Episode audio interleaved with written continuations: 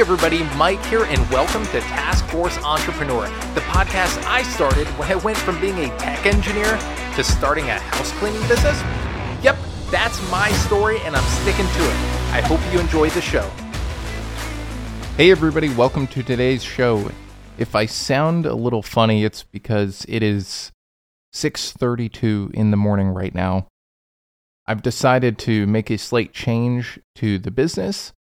The reason that I'm I'm recording this at 6:32 in the morning is because I'm going to implement it this morning and really really hope that it will have an impact starting today. So uh, I kind of have to get to it quickly.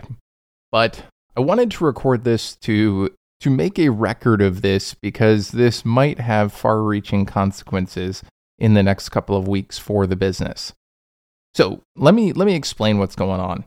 The reviews and feedback we've gotten from current customers has been great, with the exception, as many of you know from previous episodes, we had a couple of incidents that were not so great.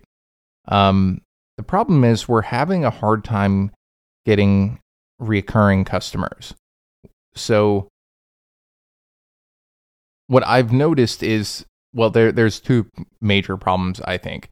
The first is I do think our prices need to be trimmed just slightly.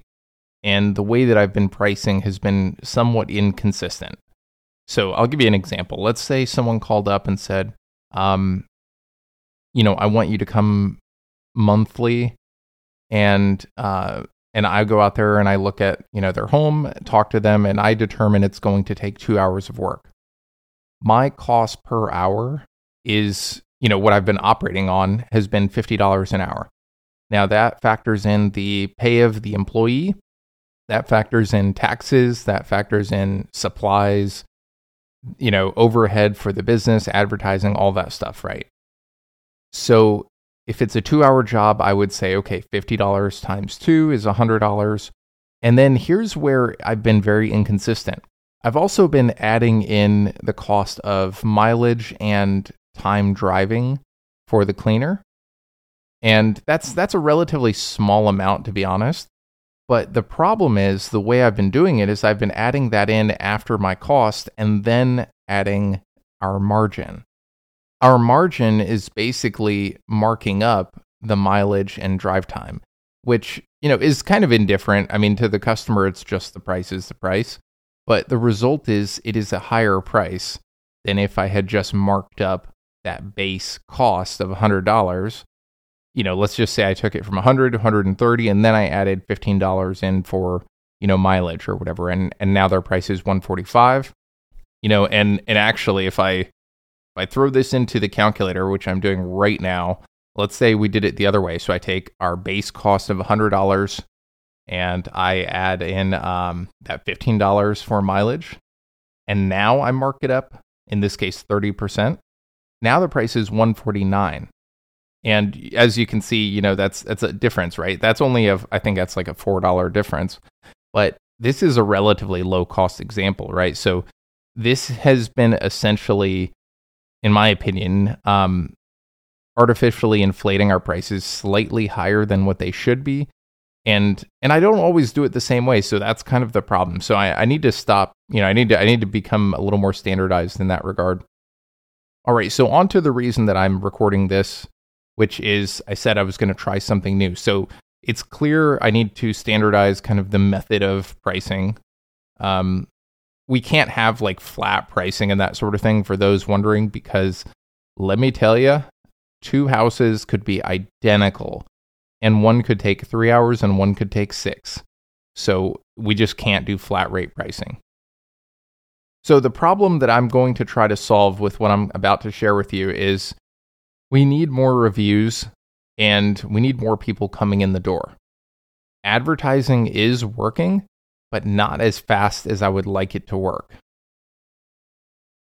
So, I'm actually going to view the next 60 days as an investment phase.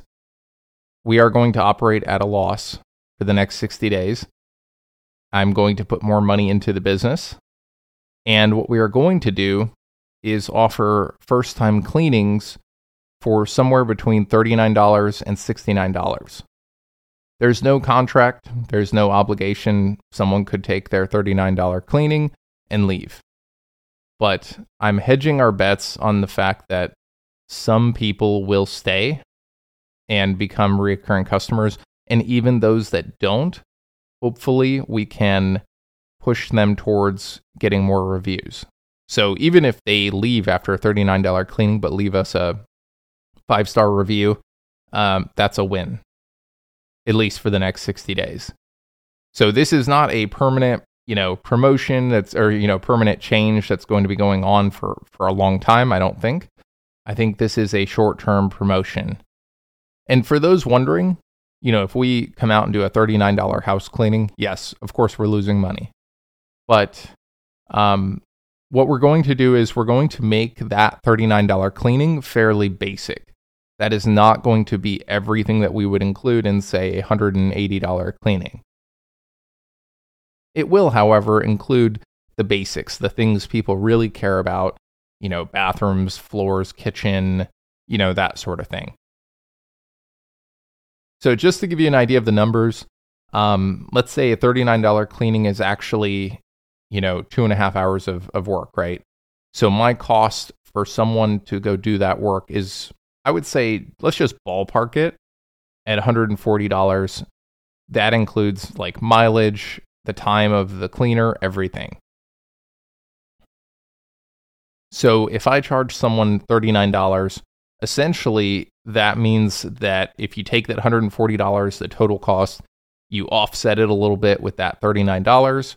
Now you have $101. So my cost, my investment for us to do that cleaning was $100. And I would say I don't really have a specific goal in terms of how many I plan on doing, but uh, you know, if we could do 20, 30 of those, that would be great. So that comes out to two or three thousand dollars as an investment. And I'm not doing this blindly. We're not going to do this and not get anything out of it. So it, it is predicated on the idea that we're going to get reviews. And yeah, maybe a couple of those people will stay and become regular customers. And maybe the better consistency of our pricing on the reoccurring part, maybe that will also keep more customers. Because that I, I definitely know for a fact we have missed out on a few opportunities because our price was just slightly too high.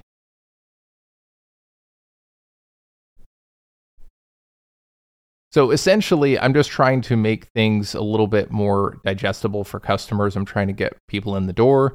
I'm trying to make sure that, you know, our margins are consistent and repeatable, which as of right now they haven't been. I mean, sometimes I've marked up things 25%, sometimes 35%. It just depends. And personally, I think that's okay because it sometimes it depends on the opportunity. You know, if it's a very large job, we can go a little thinner on margin because we're still going to make good money. But I do think we need to just kind of level things out.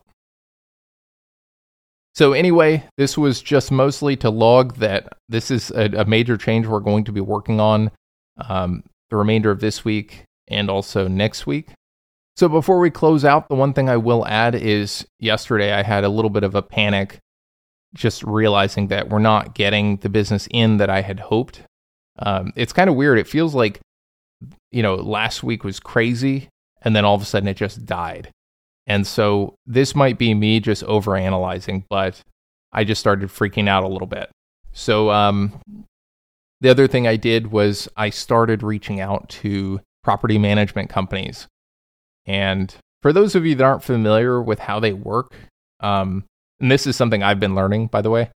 Property management companies will manage things like rental houses or apartments, uh, or entire apartment communities, I should say.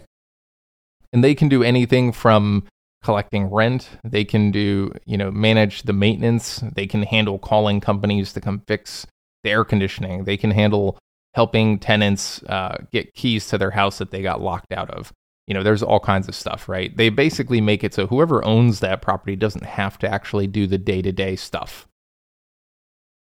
Well, the reason that working with property managers is so appealing is because obviously the the amount of work they have is can be pretty large, and oftentimes they have many different clients. So if you can get a good reputation going with them, in theory, then that could extend to other properties and that sort of thing. And early on, when I started this company, I actually had a property manager um, that reached out and we had talked, and we had talked about doing five to 15 cleanings per week at one property.